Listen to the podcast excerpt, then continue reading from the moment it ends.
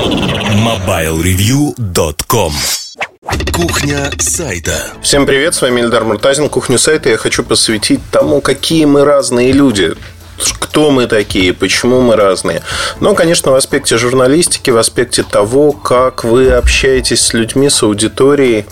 Не люблю слово аудитория, вот произнес его невольно, да, но не люблю его.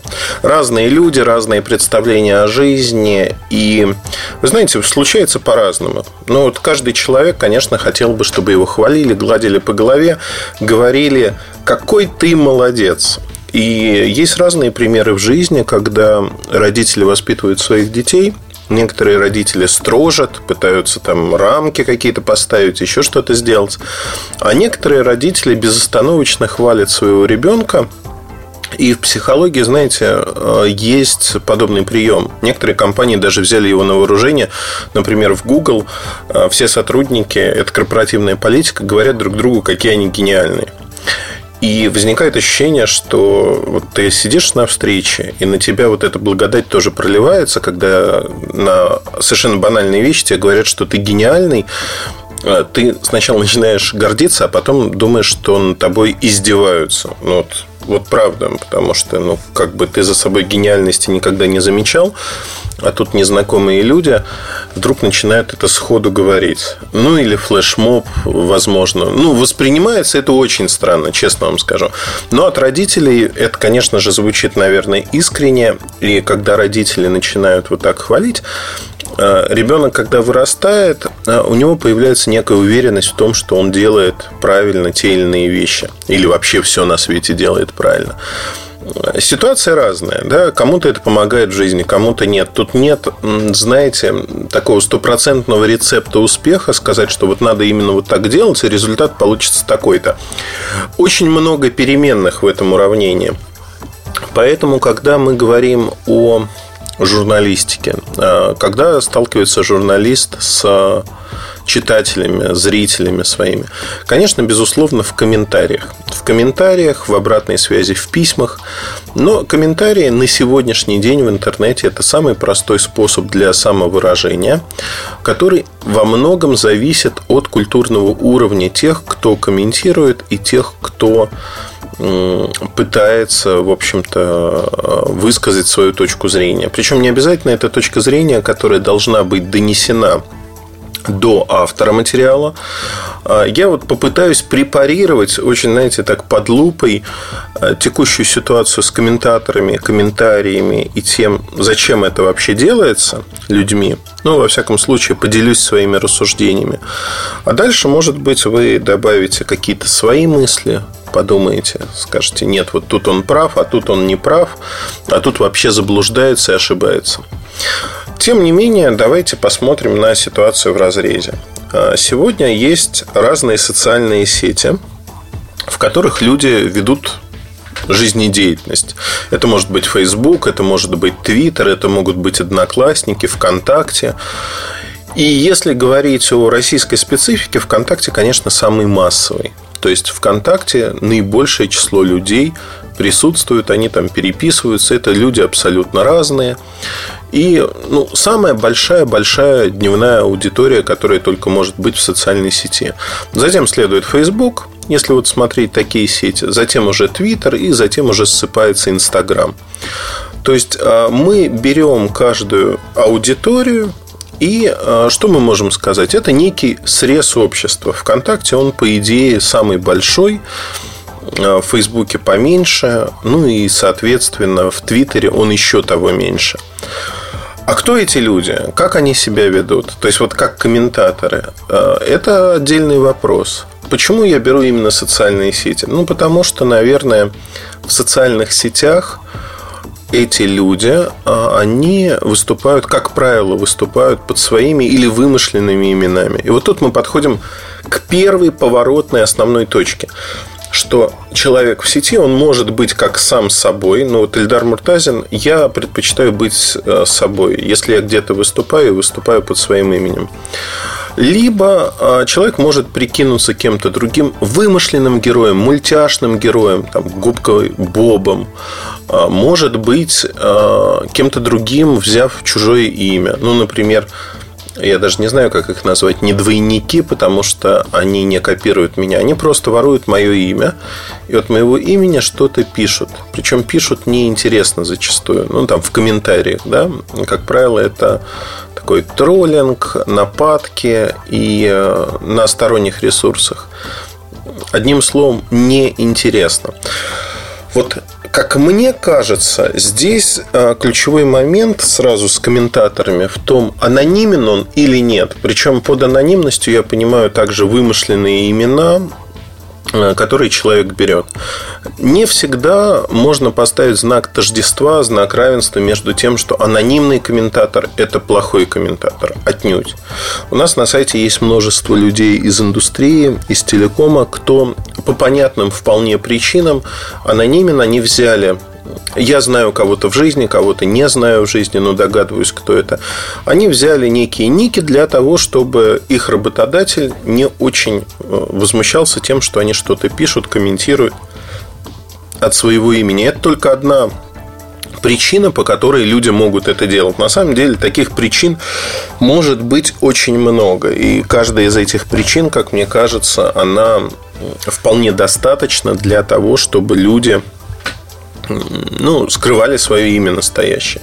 Тем не менее, они ведут себя как э, реальные люди, как живые люди, так же, как они ведут себя в обычной жизни. И вот тут мы подбираемся к очень э, важному, как мне кажется, пункту программы, который связан с тем, что многие люди а, начинают вести себя в интернете не так, как они ведут себя в реальной жизни. Я уже об этом рассказывал. И это действительно поворотный пункт. Почему? Потому что человек чувствует, что он условно анонимен, или он считает, что абсолютно анонимен. И он может там говорить матом, писать, э, еще что-то. То есть не соблюдать рамки приличия. Он выходит за эти рамки. Он становится не собой вот из реальной жизни, там, милым, пушистым, извиняющимся, э, неконфликтным человеком. Он превращается в некого там монстра, назовем так. И вот этот монстр уже пишет всякие гадости разным людям, вызывает их реакцию и пытается, э, в общем-то, показать, кто тут хозяин. Как правило, это подростки. И если говорить про подростков э, и неокрепших психикой индивидов, они, конечно, отрываются по полной программе, превращая некоторые ресурсы в полную помойку с точки зрения комментариев. Ну, например, на YouTube комментарии можно не читать в принципе. И я могу сказать, что если первое время мы пытались, когда открылся канал, мы пытались смотреть комментарии, э, делать модерацию или что-то подобное, мы очень быстро прекратили этим заниматься, потому что это море, с которым не справиться. И аудитория в массе своей – это молодежная аудитория, которая не умеет и не хочет общаться, которая э, не поддерживает хотя бы минимальную логику общения, она не поддерживает возможность скажем так, там есть комментарии как в плюс, так и в минус, в негатив, в позитив по отношению как к обсуждаемому продукту, к автору ролика, да к чему угодно, к погоде, в конце концов. Но э, поляризованная вот эта толпа, она имеет свои правила игры. То есть, это некая аудитория, некий социум, который общается по понятным им правилам. И вот сам стиль общения, он, знаете, как э, это милочка интернет, тут и нах послать могут. Вот э, это, скажем так, гипертрофировано в этой аудитории.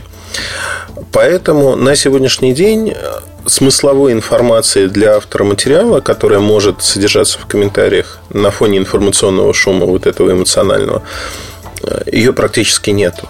То есть, если мы говорим про эмоции, если мы говорим о том, что вам нужно получить там какую-то информацию, ну, не получить, а вы хотели бы, да, а, понять, а что там происходит, как происходит, то а, моментально становится ясно, что это не лучший канал.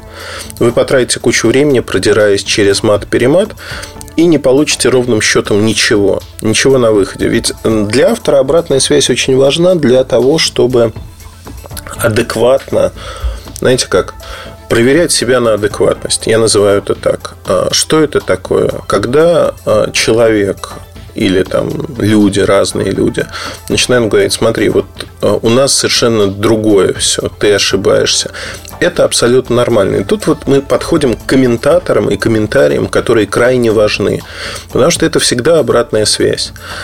Я знаю на Mobile Review, наверное, ну, несколько десятков а, людей и их ников, а, кто комментирует достаточно подробно, часто, знаете, такие клуб завсегдатаев, постоянные комментаторы, они отмечаются под разными статьями. А, чьи-то комментарии я читаю не только у нас, там дискас позволяет посмотреть комментарии в других местах. У меня заочно формируется некое ошибочное, я хочу это подчеркнуть, всегда такое мнение о человеке ошибочно, ошибочное представление.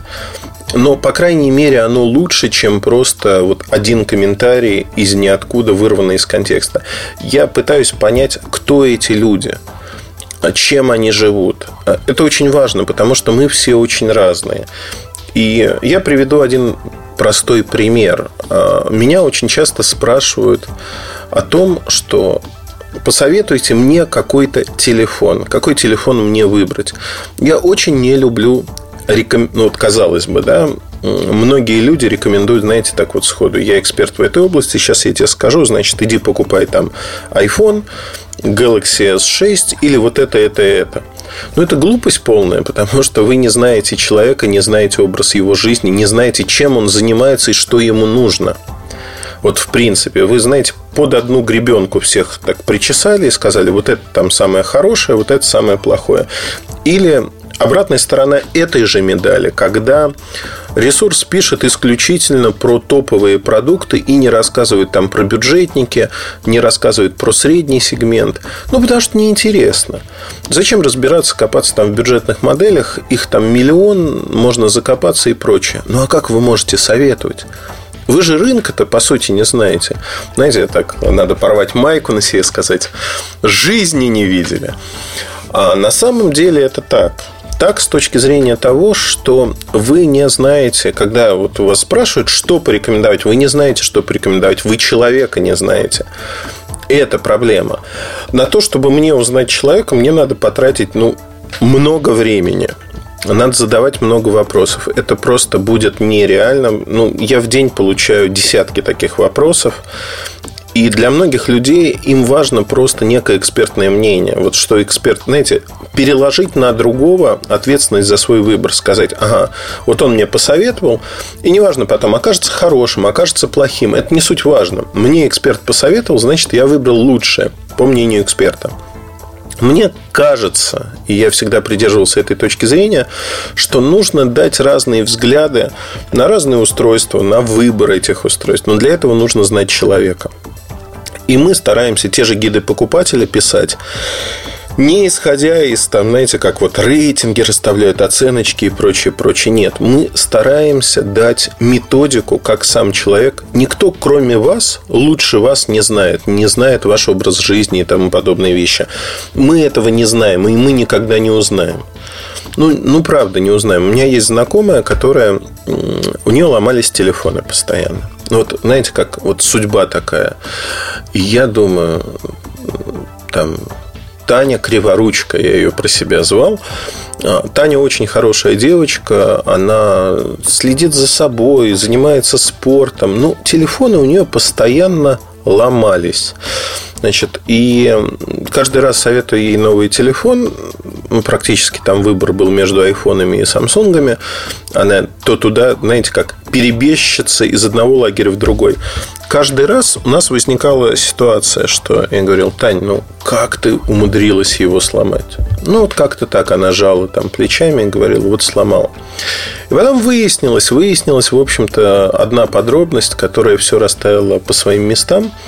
Как-то сидя там с ее молодым человеком в кафе, прозвучала фраза о том, что Таня очень любит брать с собой телефоны в ванную, а в ванной она парится так, что, в общем, зеркала все потеют и и т.д. и т.п. И стало понятным, что ее телефоны просто от высокой влажности не выживали. Они ломались не потому, что они ну, вот такие плохие, или там у нее такая энергетика, что прям коротят батарейки и прочее, прочее. А, эксплуатация. Ну, то есть я с Таней никогда не жил, я об этом не знал. Если бы я а, жил с ней, я бы, наверное, это обнаружил моментально. Я сказал, что не надо брать с собой телефон в ванную, где ты паришься вот так. Ну, или любую электронику также. А это всегда в поведении что-то, в сценарии поведения. То же самое, знаете, как фраза, которая не имеет практически ну, реального отклика, посоветуйте мне недорогой телефон. Э, есть вариации этой фразы, дешевый и прочее. Но люди, кто понимает, они говорят, что посоветуйте мне телефон стоимостью до. Вот это более правильная фраза. Потому что слово недорогой она в аспекте... Ну, я, я всегда затрудняюсь. Потому что слово недорогое может относиться к бюджетной звонилке кнопочной. Это может быть телефон стоимостью 2, 3, 4, 5 тысяч рублей. Для кого-то недорогой это 10 тысяч рублей, для кого-то 15 тысяч. Кто-то средний сегмент считает недорогим по сравнению с флагманами.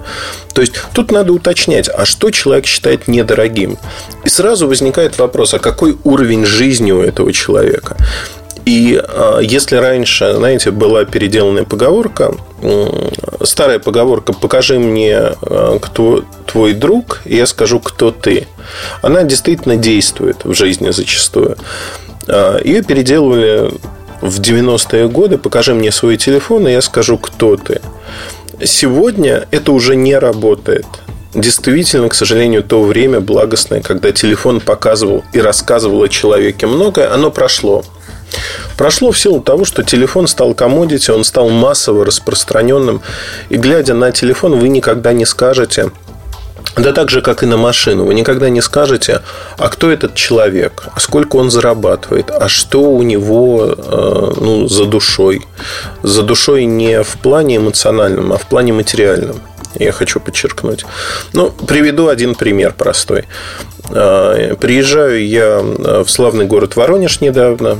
И э, в одном из кафе, кафе называется «Молоко», э, достаточно милое кафе, наверное, ну, по уровню, как там какая-нибудь шоколадница. Ну, не шоколадница, может быть, чуть выше, но не кофемания. Одним словом, что-то массовое. А, расположено недалеко от кинотеатра «Спартак».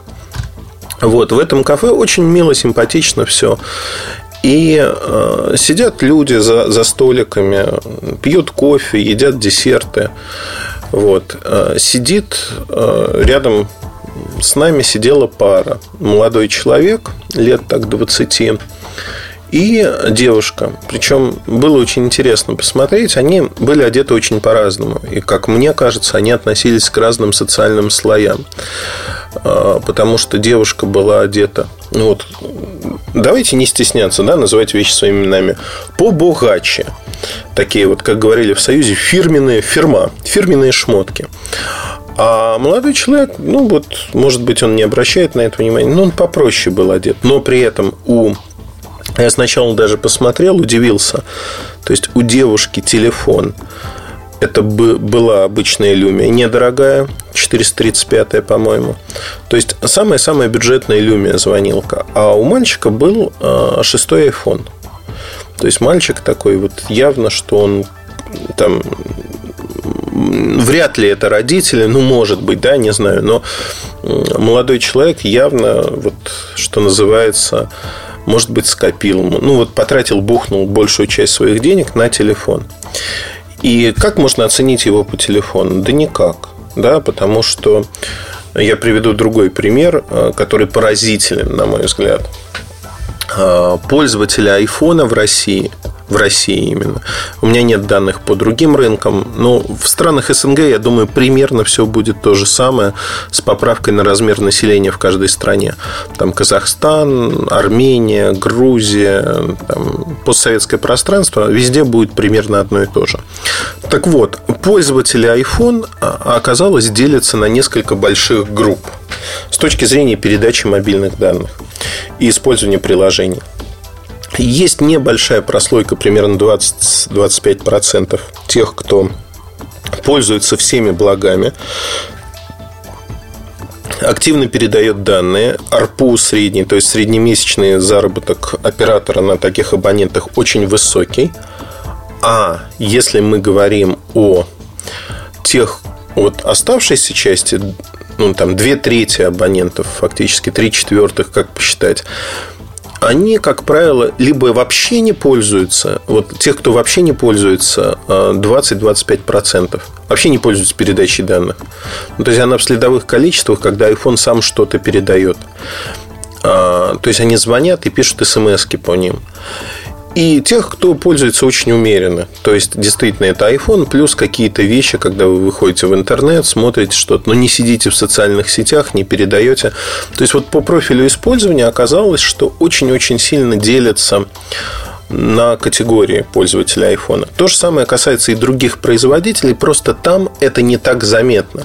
Не так заметно за счет того, что надо брать конкретную модель телефона, смотреть на стоимость, смотреть на то, какие тарифные планы, смотреть, что в эти тарифы входит. С iPhone немножко проще, исходя из того, что изначально, если мы берем флагман, это самый дорогой телефон, который есть на рынке, и по нему предполагается, что человек покупая, ну, опять-таки, это предположение, что человек, покупая такой телефон, он будет им пользоваться хотя бы, ну, не на 100%, но хотя бы на 15-20% его возможностей.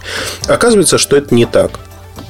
Приведу другой пример, который меня бесконечно веселит, конечно. А, я последнее время, там, находясь в разных присутственных местах, очень часто вижу взрослых женщин, женщин в возрасте там, 50 плюс, а, с часами Apple Watch.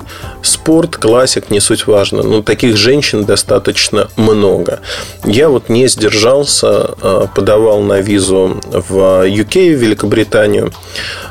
Там запрещают пользоваться это вообще адовое место. Там запрещают пользоваться техникой в зале ожидания, когда вы подаете документы. Причем ну, там полтора часа я в общей сложности провел, биометрию сдавал и прочие вещи.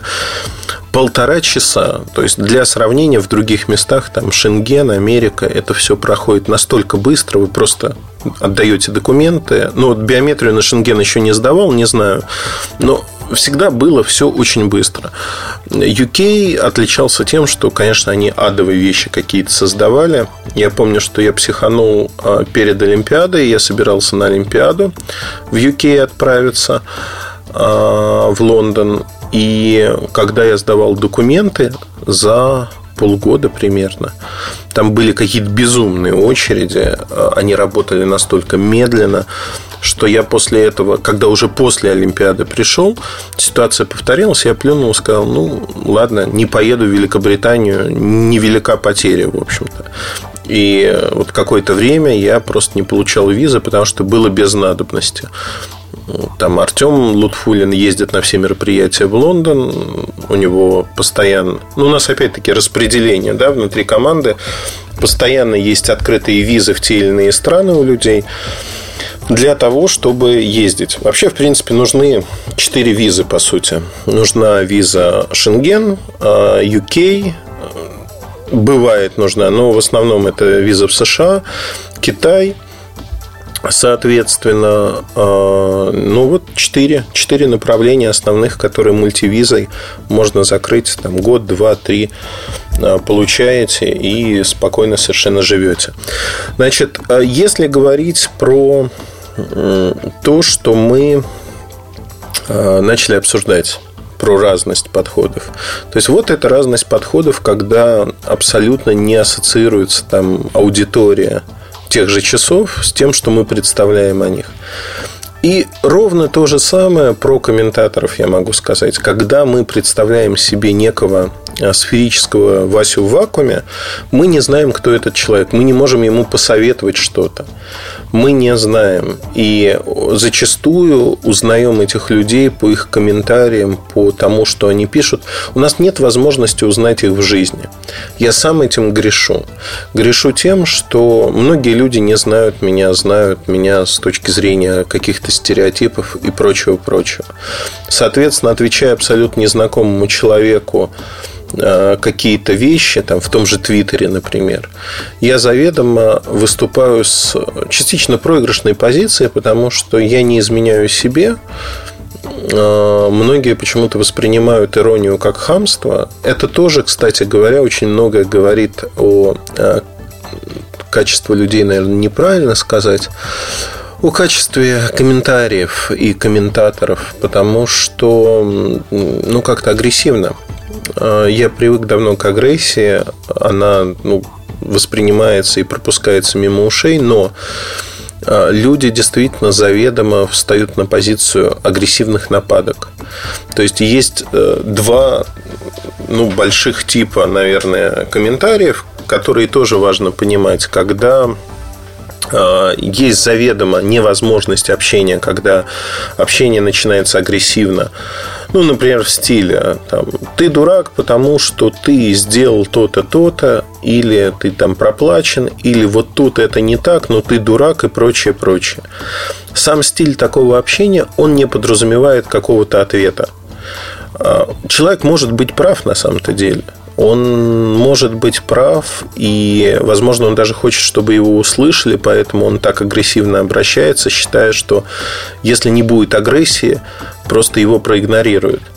Но никакого ответа на это не будет, потому что ну, я не общаюсь с базарными и трамвайными хамами. Ну, это бессмысленно, это бессмысленное общение, вставать на одну доску с ними. А с другой стороны, есть а, достаточно большое число людей, кто адекватно может сказать, что вот смотри, вот у тебя, например, вот тут не так все. Вот приведу пример, что называется простой и обычный про Motorola X. Я сейчас пишу обзор Motorola X, Moto X 2015 года, Moto X Play, если быть точным. На прошлой неделе вышел подкаст про это устройство. И в процессе общения, и по следам подкаста, и по следам видео, и того, что я писал в Твиттере, несколько человек написали, что а у нас время работы получается другим. Вот оно получается вот таким, таким и таким. И здесь, конечно, возникает вопрос, а почему у меня получается там 4 часа работы экрана условно, а у них 6 часов работы экрана в среднем, и 2 дня работы, а у меня сутки.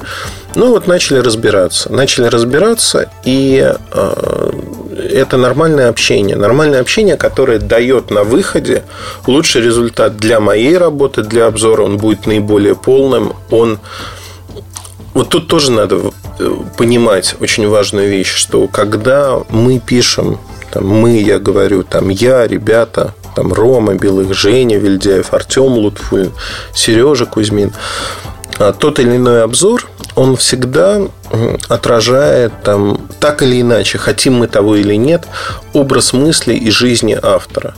Ну вот, вот это всегда происходит так. Поэтому часто там на Сережу Кузьмина жалуются, вот этот гламур, это все, мы хотим там технического обзора. Да, безусловно, наверное, э, тут есть перекос. Перекос с точки зрения того, что разные абсолютно образы жизни, разные аудитории, разные люди. Но и тот продукт, который создает Сережа, он востребован. Востребован, потому что есть и такие люди. Мы очень часто не хотим поставить себя на место других людей – ну, мне, например, там абсолютно не близка там, та или иная тема. Тем не менее, есть люди, которые... Я вот так сейчас аккуратно обошел темы, которые мне не близки. Тем не менее, есть люди, которым это близко. И которые считают это нормальным. Я очень люблю э, Берлин. Я люблю... Причем город очень странный. Странный со всех точек зрения. Полюбить его сложно. С первого раза практически невозможно. И в Берлине у меня есть много друзей друзей, с кем мы общаемся, это берлинцы, назовем их так. А, Причем некоторые приезжие, некоторые родились там. И вот общаясь с ними, я понимаю, что есть точки соприкосновения, а есть моменты, которые мне абсолютно непонятны, и они для меня неприемлемы. Я вырос в другой культурной среде. Я не могу воспринимать там, многие вещи, которые они считают нормальными. Я их просто не воспринимаю, они мне ну, противны, да, давайте называть вещи своими именами. То же самое мы не можем, когда мы говорим про комментарии, мы не можем понять, кто там по другую сторону экрана. Кто этот человек. Может быть, он белый и пушистый. Может быть, он э, ведет себя так, потому что у него сложился стереотип, что в сети можно быть вот таким мачо, а мачо – это человек, который налево и направо сыпет матом, обвиняет всех, там, агрессивен и прочее, прочее. Мы этого не знаем. И никогда не узнаем, к радости или к сожалению, не знаю. Но, как мне кажется, э, здоровая ирония, она нужна всегда. Во-первых, здоровая ирония. Во-вторых, э, мне не кажется, а я в этом уверен, что в мире надо множить позитивные эмоции. Вот когда я рассказывал в самом начале этого подкаста про родителей, которые говорят, какие дети гениальные и тому подобные вещи, это правильно и с точки зрения, правильно, знаете, как в меру, и с точки зрения общения в сети, ну, это тоже правильно.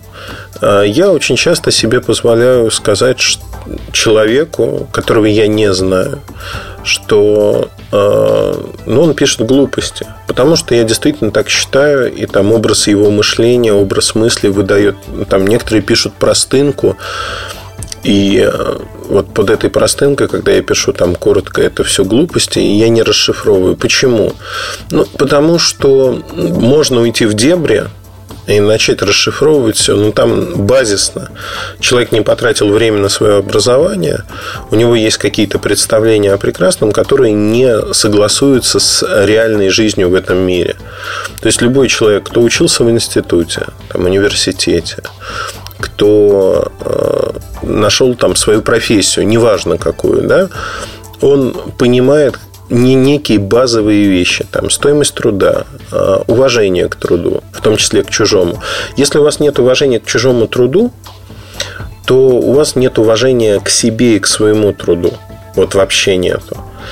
И здесь я хочу рассказать вот буквально так маленькую историю, которая очень интересно описывает ситуацию. У меня месяца три назад Значит, мой, э, ну, скажем так, знакомец, товарищ из индустрии позвонил и сказал, там, у меня подрос сын, он там грезит о том, чтобы писать на тему мобильных технологий. А, ну вот мы же дружим с тобой, там, возьми его к себе для того, чтобы там, он что-то мог подчеркнуть интересное. Вот. Ну, и знаете, как это вот кумовство, то, что называется. Кумовство я не одобряю, но честно сказал, что если у мальчика есть потенциал, почему нет? Можно попробовать, я могу дать какие-то задания, могу познакомить его с ребятами, и он может начать тихо-тихо заниматься в этой области и получить некий опыт. Опыт, который, возможно, даст ему выбор, куда пойти вообще, заниматься телекомами, заниматься журналистикой, что ему нравится. И э, мы договорились так, что мы пообщаемся с, пообщаемся с ним, и дальше, в общем-то, по результатам этого общения я придумаю, что можно сделать, там, какие темы взять, там, ну, в зависимости от того, что его интересует, чтобы вхождение в эту область было не таким жестким. Вот. И э, мальчик мне написал письмо. В письме была подпись на его социальные сети, в частности, на Facebook. И я зашел туда. Вот просто зашел, открыл ссылку из письма. А, буквально через 15 минут у меня шевелились волосы везде, где только возможно, потому что а, вот этот милый ребенок, которого я видел в жизни, совершенно спокойный, вежливый, предельно вежливый, он оказался оппортунистом, не побоюсь этого слова, в сети. Потому что написав а, по ссылке, там были различные записи у него в Фейсбуке. Записи во многом здравые, во многом ну, интересные, скажем так. А, эти записи, они ну, были, знаете, если бы мы писали про там как наука и жизнь, про, про все, да, и про жизнь тоже, я бы их совершенно спокойно взял и опубликовал на сайте. Вот без всяких раздумий сказал бы, да, это круто, это хорошо, давайте я опубликую это. Но я почитал комментарии, и комментарии, конечно, они были, мягко говоря, такие, что у меня шевелились волосы. То есть там не просто мат-перемат, ну, там, юношеский максимализм проявился в том, что он желал смерти там, комментаторам, которые не соглашались с ним, а, посылал их недвусмысленно и прочее, прочее.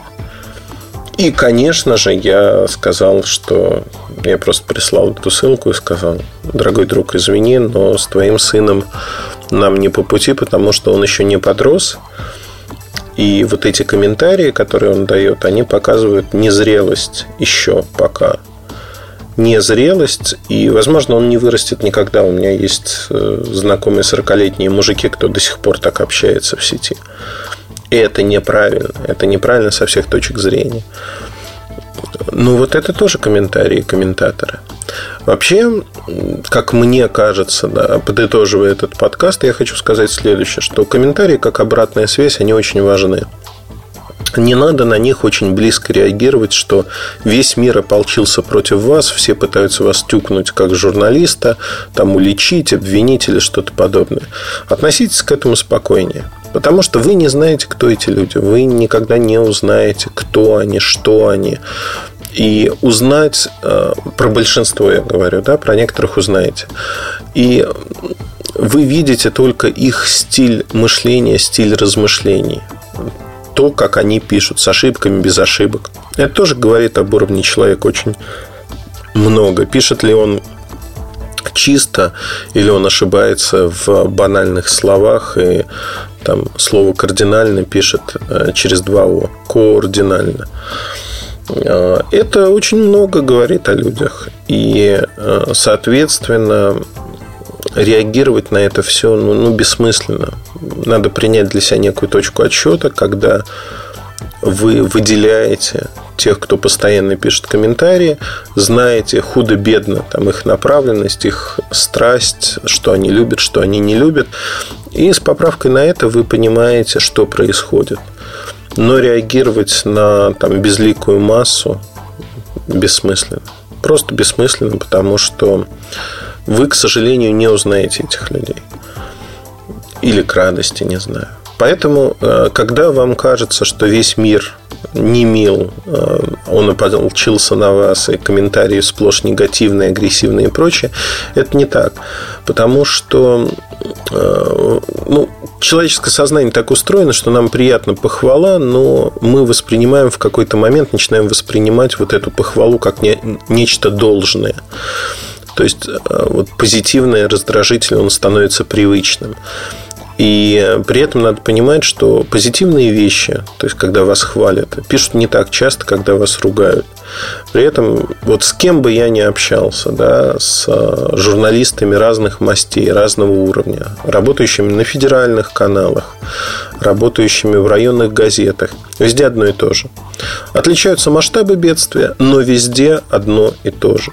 То есть, по сути, разницы как таковой нету, и это, ну, как мне кажется, уже многое говорит о том, что это повсеместное явление. Причем оно характерно не только для России. Берем Соединенные Штаты Америки, а, там, мой товарищ, работающий в Нью-Йорк Таймс, он говорит ровно то же самое. А, Вашингтон Пост то же самое. А, берем онлайн издание там, Engaged или что-то подобное, то же самое. Вообще никаких отличий нету ровно то же самое. Те же самые обвинения в проплаченности, в любимчиках, нелюбимчиках и прочее, прочее. То есть люди по всему миру, они примерно одинаково реагируют на одинаковые раздражители. Это, с одной стороны, удивительно, с другой стороны, ничего удивительного в этом нет. Все мы люди, все мы человеки. Я предлагаю завершить, закругляться э, про комментарии комментаторов. Основная идея, про которую я так долго и витиевато рассказывал, она заключается в простых вещах. Реагировать на комментарии нужно обязательно. Реагировать э, не так, как это делают часто комментаторы, но, опять-таки, агрессивные, обвиняющие комментарии можно смело игнорировать. Они не для полемики, они не для дискуссии. Э, это обратная связь. Она вам нужна, и она вам важна как журналисту. Но учитывая там, что в ряде социальных сетей комментарии стали бесполезны как класс, их можно смело игнорировать на корню, как мы это делаем, например, на YouTube. Ну вот все рассказал, наверное. На этом удачи и хорошего настроения. Оставайтесь с нами. Пока. MobileReview.com Жизнь в движении.